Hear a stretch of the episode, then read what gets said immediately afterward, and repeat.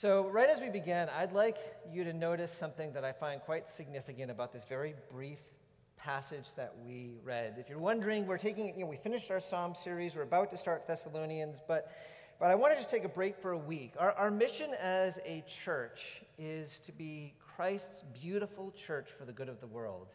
And I thought it'd be good for us just a week to kind of think again about what that means. And Philippians 1 is one place that tells us that. And, and the thing that I find especially striking in this passage is that it tells us that we are meant as a church to be a sign to people that the gospel is real. Notice how it says in verse 28 it says, This is a sign of destruction to them, but of your salvation. The, the way you live, if you live as I'm going to instruct you to live, is a sign that the gospel is real. You know, one of the challenges I think we experience um, as Christians, as we have come to experience the glory of Jesus' love for us, is we long to have others come to experience that as well. And, and it's hard for us sometimes because it seems like people that we know and we love, maybe they're friends or family or neighbors, just seem utterly disinterested.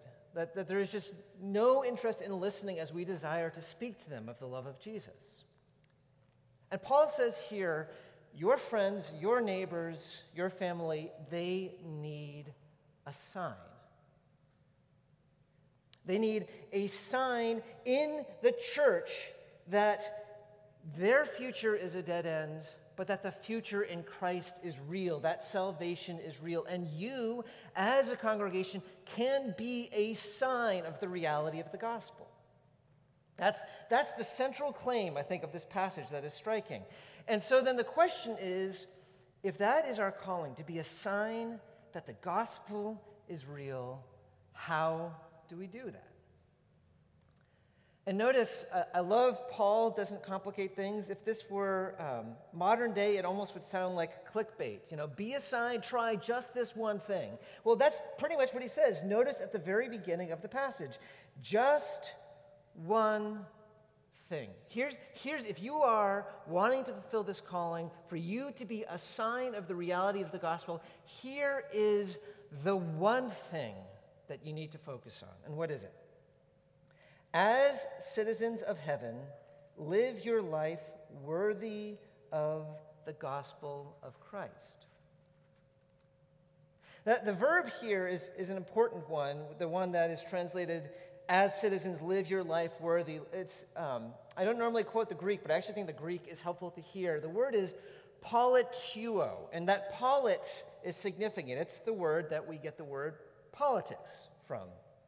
It, it means to live out your citizenship or to live out your political identity.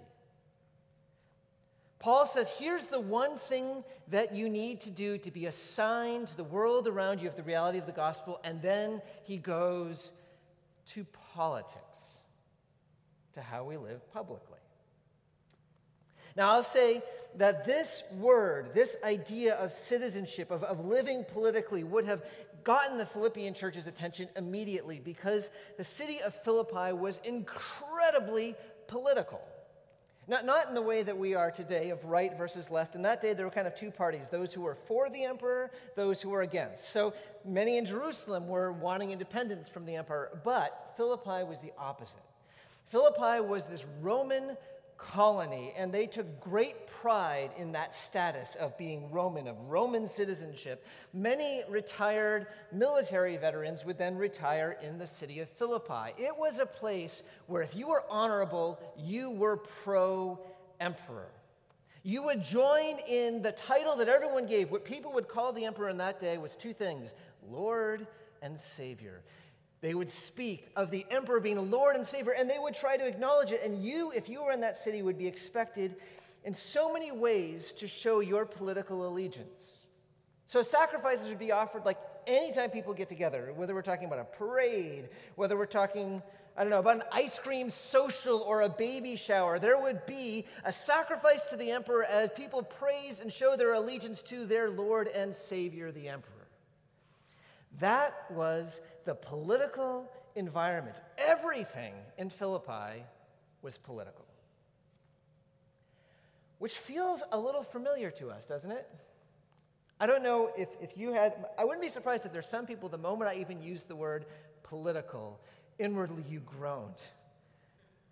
It's like there is so much political fatigue right now because like everything somehow has become political. I mean, we know this, right? I mean, whether you put a certain frame on your Facebook picture or or what like lawn sign you put in front of your house or or whether you get vaccinated or wear a mask, everything somehow is politically charged.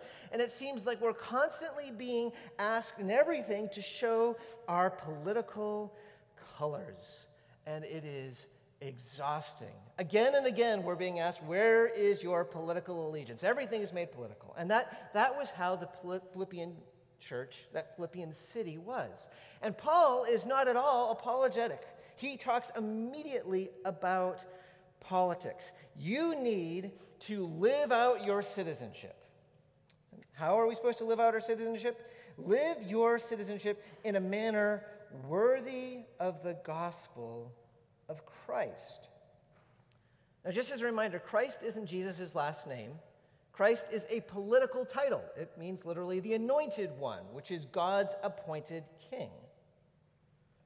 And if you think about it, the gospel itself is a political message. It is a declaration that the kingdom has come and that Jesus is God's appointed king.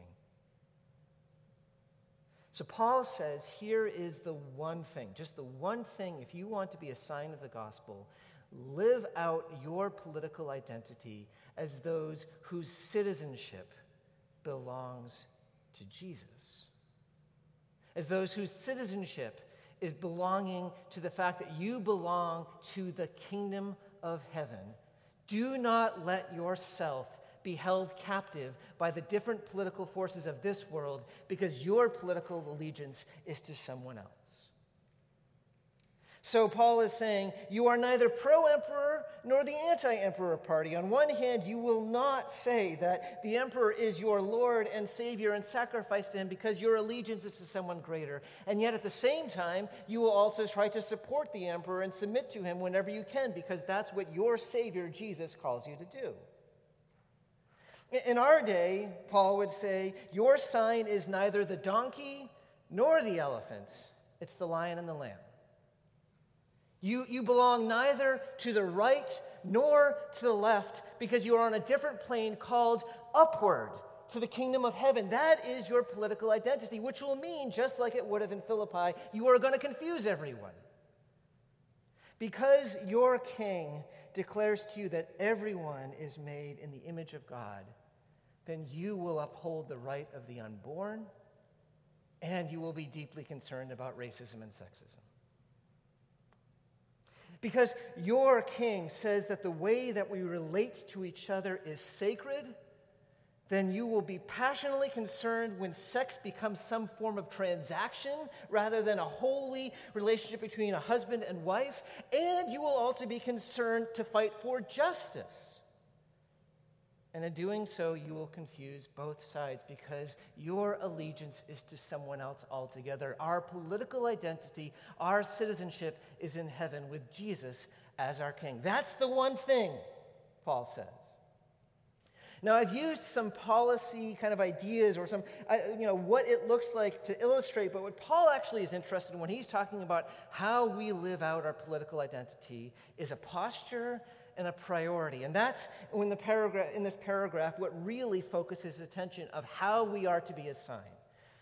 The posture, he says, as those who live as citizens of a greater kingdom is one not characterized by fear, but a steady confidence in who we are. So notice how in verse 28 it says, not being frightened in any way by your opponent. We are in a political era where fear is just everywhere. Uh, we, we see it in all of the headlines to get us to click. It's, it's filled with exciting fear. We see it in the ads, we see it in the promises. Again and again, people have realized that one of the most powerful ways for us to do anything or to click on anything or to believe anything is to motivate us with fear. And yet, Paul says that's not the way of our kingdom. We won't respond to our opponents in any way by fear. And the Philippian church had a lot of opposition. I mean, notice how, what Paul goes on to say to even explain the statement. He says, For it has been granted to you on Christ's behalf not only to believe in him, but also to suffer for him.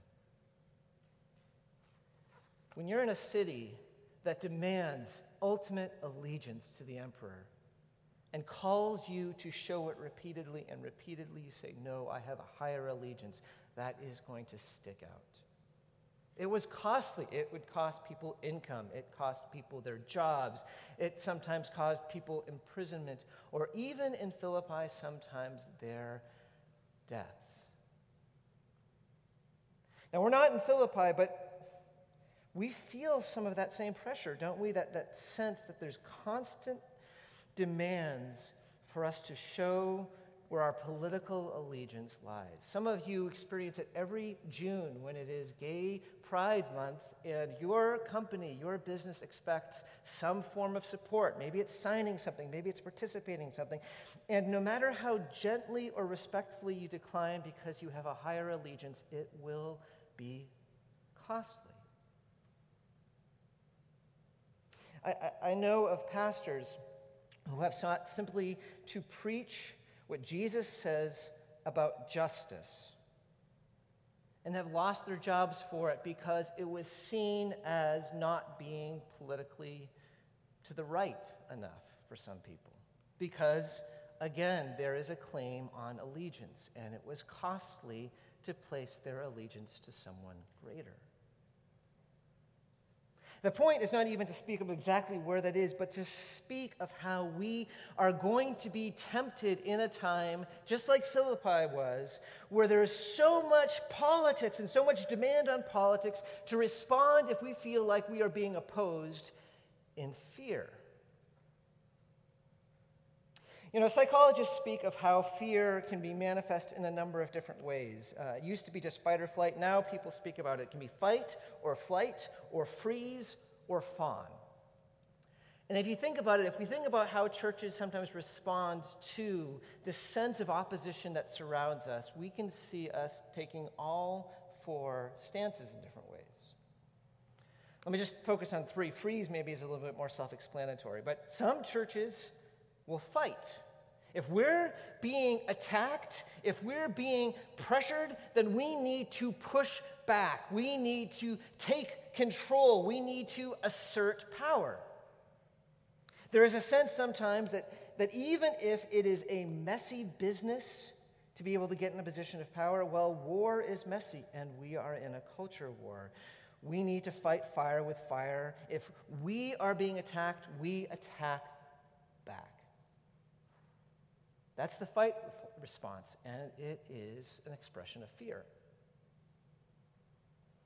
Other churches, kind of in the very other way, will do the fawn. And fawn means the idea of kind of trying to, to placate or please where your opponent is. And, and some churches will be like that. If we can just be normal, if we aren't weird at all, if when people come here it feels just like normal life, maybe it might even mean that we just don't talk about some of the more controversial things, then, then maybe people will like us. If we maybe choose to omit some of the more offensive parts of Scripture, say it's old fashioned, it's not part of today, maybe we won't offend anyone anymore. It is a desire to placate. And when we are not honest about what Scripture teaches out of a desire to please others, that's, a, that's an action of fear. Others choose the flee response. The sense that if this world is going to try to influence us in ways that are not faithful to Jesus, then we will just pull back. We will stay within our own circle. We'll find our own Christian plumbers and, and Christian whatever, so that we're only connected to each other. And, and all that we'll try to fight for politically larger is just to make sure we're taken care of. And if the world ends up kind of falling apart, that's on them. That desire to escape, that tendency to flee, that's a response of fear. And Paul says, if you are living out faithfully as, as citizens of the kingdom of Jesus, you are not going to respond to your opponents in any way by fear. Instead, he says the response of those who are faithful to King Jesus is what I would call a steady confidence in who we are. So, verse 27, when he starts expanding upon what it looks like to be these citizens, he says, I will hear that you are standing firm in one spirit. You might even recognize, if you're really paying closely attention to what we said at the very beginning of the service, we had a call to worship from later on in Philippians. And, and there as well, it speaks of standing firm. It helps us to understand what Paul has in mind here. In that passage right before, Paul was talking about how there are some people that he knows who profess Jesus, who sing praises to Jesus, but they have a lost a sense of what their identity is. Paul says their God actually is their stomach. Their mind actually is set on earthly things. While, while they say Jesus is their king, their, their, their days are consumed by getting a good house and having a good job and living respectably and finding comfort. And Paul says what they're doing is forgetting who they are. He says, but our citizenship is in heaven. We are awaiting our King, Jesus, who will return and transform us. Therefore, he says, stand firm in the Lord. Remember who you are. Remember where your identity is. Remember what your hope is, because when we remember that, when we have that confidence, it allows us to be fearless. You know, some of us have, are probably more attuned to social situations than others. Have you ever noticed, like when you're in a group of people, just how it's clear that some people are more awkward or unsure of themselves, and some people in that same social situation just seem really comfortable. I find for myself, if I'm in a group of people where I basically know, I'm generally pretty comfortable. But I will tell you, if I'm ever in a group of people who um, I don't know in a situation that is new to me, there's a part of me that suddenly is like back in third grade and I'm worrying about who I get to sit with for lunch. I, I just feel a kind of awkwardness. And, and, we probably can see that sometimes. Some people, when we are in a group sitting setting, we can tell they're awkward because they're just withdrawn and it seems like they don't know what to say. Other times, when people are awkward, we can see a similar awkwardness manifests itself in a very different way, where they're just constantly speaking and trying to get people's attention and trying to be seen and noticed. But, but sometimes, if someone is secure in who they are, there's more of a steadiness. There's no longer a constraint of worry or fear that's keeping someone within, but, but a security and a confidence that allows them to look outward and potentially be more concerned and attentive to others. When Paul says stand firm, he is calling us to that steadiness, a, a lack of insecurity. Yes, someone might take our stuff someone might take our jobs, and, and that's not something that we're excited about, and yet we know that we have an inheritance that cannot be taken, and so we are secure. We don't need to attack back. Yes, we might look foolish in the eyes of others, but we don't need to adjust ourselves because we know we are prized in the eyes of Jesus. And that's what matters. And that sense of our identity as those whose citizenship is in heaven, whose king is the Lord Jesus himself, can give us a security and steadiness that enables us to resist the tendencies of fear. In fact, it doesn't just come from within. Notice what Paul says. He says, Stand firm in one spirit. And literally, it's translated, it could be translated in the one spirit. That is the Holy Spirit. And I think that's the idea here. That, that confidence and that sense of, of security comes not, not just from us knowing things, but as we open ourselves to God and as He does His work on us, it gives us this deepening confidence that allows us to be steady. In fact, if we think about the idea that it's the Spirit who empowers this, it gives us even more full of a picture of what this, this posture looks like. Because Paul tells us that when the Spirit is at work, that involves things like joy and peace and self control. There is a steadiness in that. It also involves outward orientation in love, even towards those who are our enemies, in patience, even as people hurt us, in gentleness and kindness, even as people are wrong. Do you get a, a, sense of the picture of this standing firm in one's spirit, this steady security that, that is open to us as citizens of Christ's kingdom?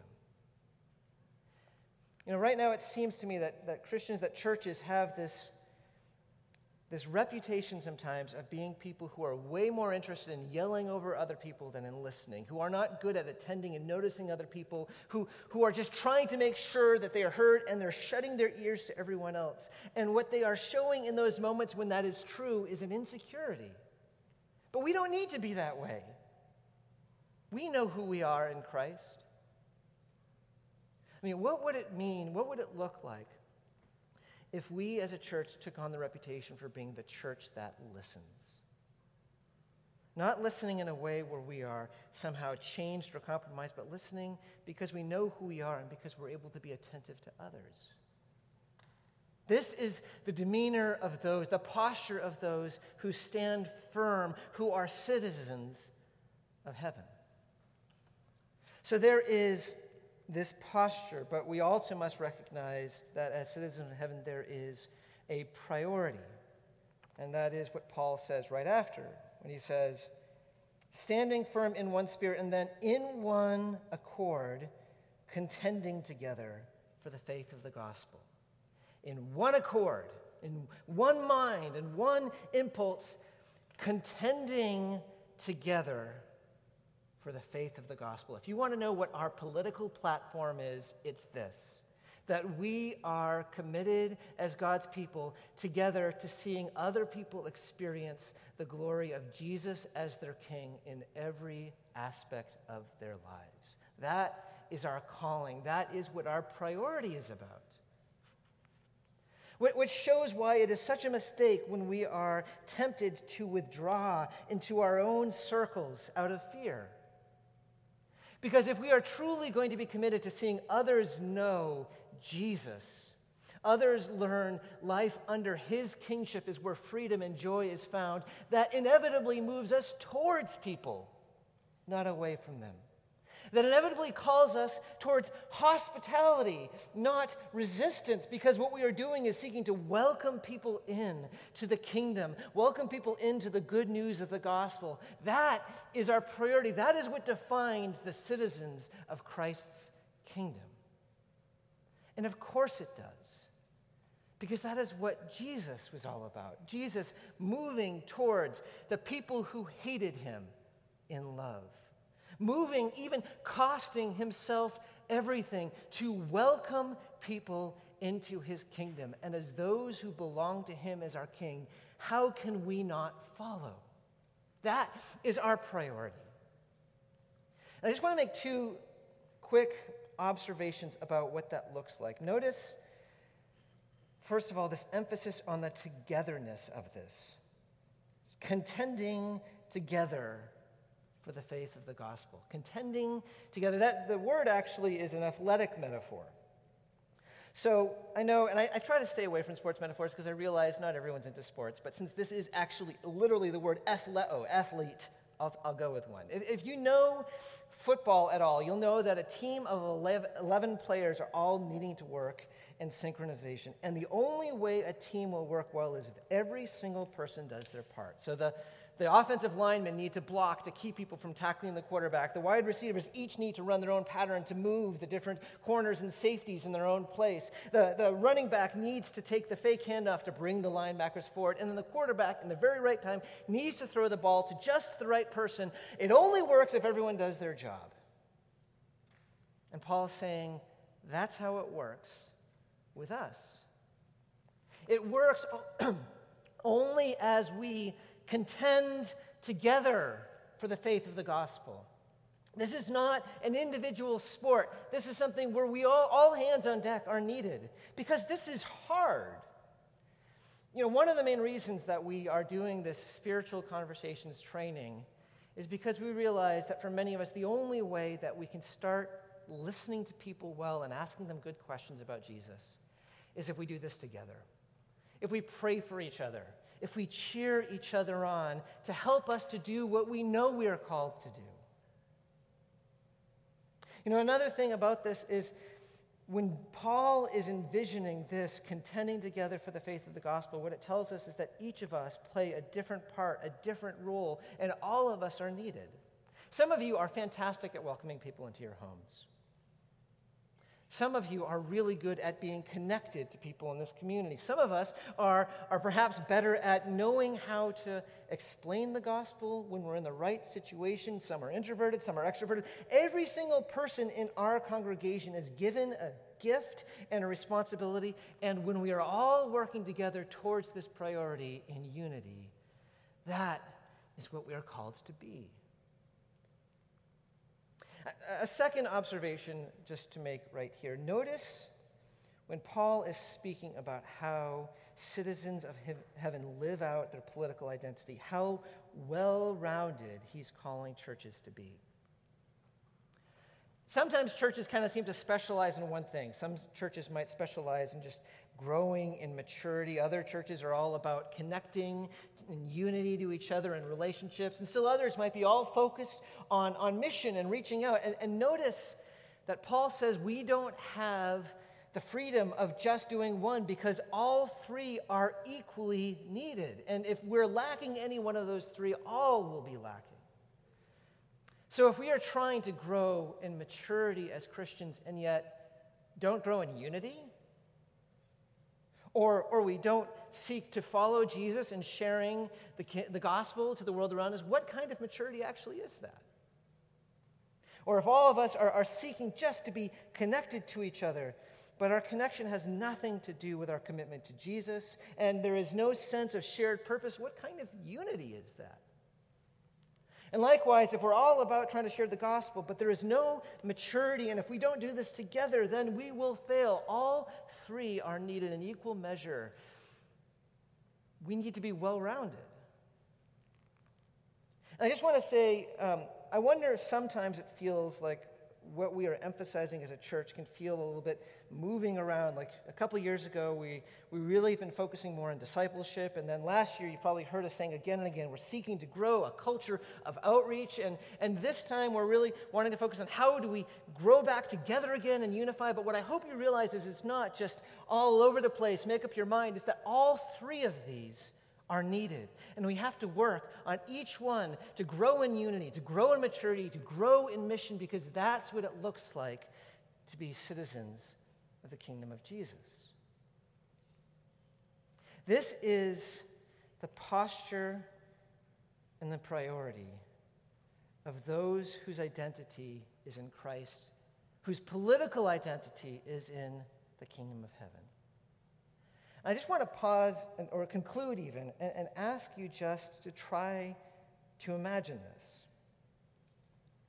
Uh, imagine a community that is engaged, a church that is engaged in the life of its community and yet is not partisan, not being pulled either to the right or to the left.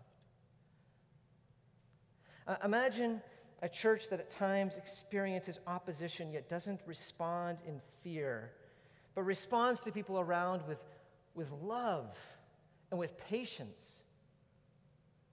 Uh, imagine a church that is good at listening, that is curious, that is interested in learning about its community and understanding where people are coming from, and yet at the same time are, is able to maintain a faithful, gentle, joyful proclamation of Jesus.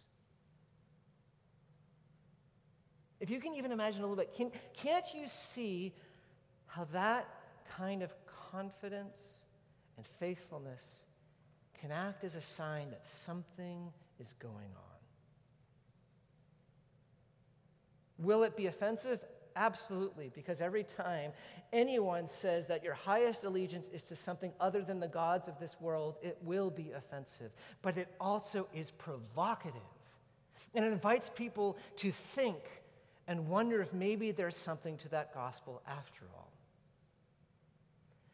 And I can't help but wonder if one of the reasons that it is so hard to gain a hearing right now as we want to share about Jesus is precisely because people aren't seeing this right now. This is our calling. Paul says just one thing. Just, just one thing. Live your political identity out. Live your citizenship of heaven out in the world. This will be a sign to them. I invite you, please, to join with me in prayer. Let's spend a couple minutes in just reflecting on what God is saying and where it is appropriate. If we see areas that we need to change our life, to spend time in confession, or if there are just things that we want to grow in, we can ask God in prayer. And then I'll lead us in prayer in a couple minutes' time.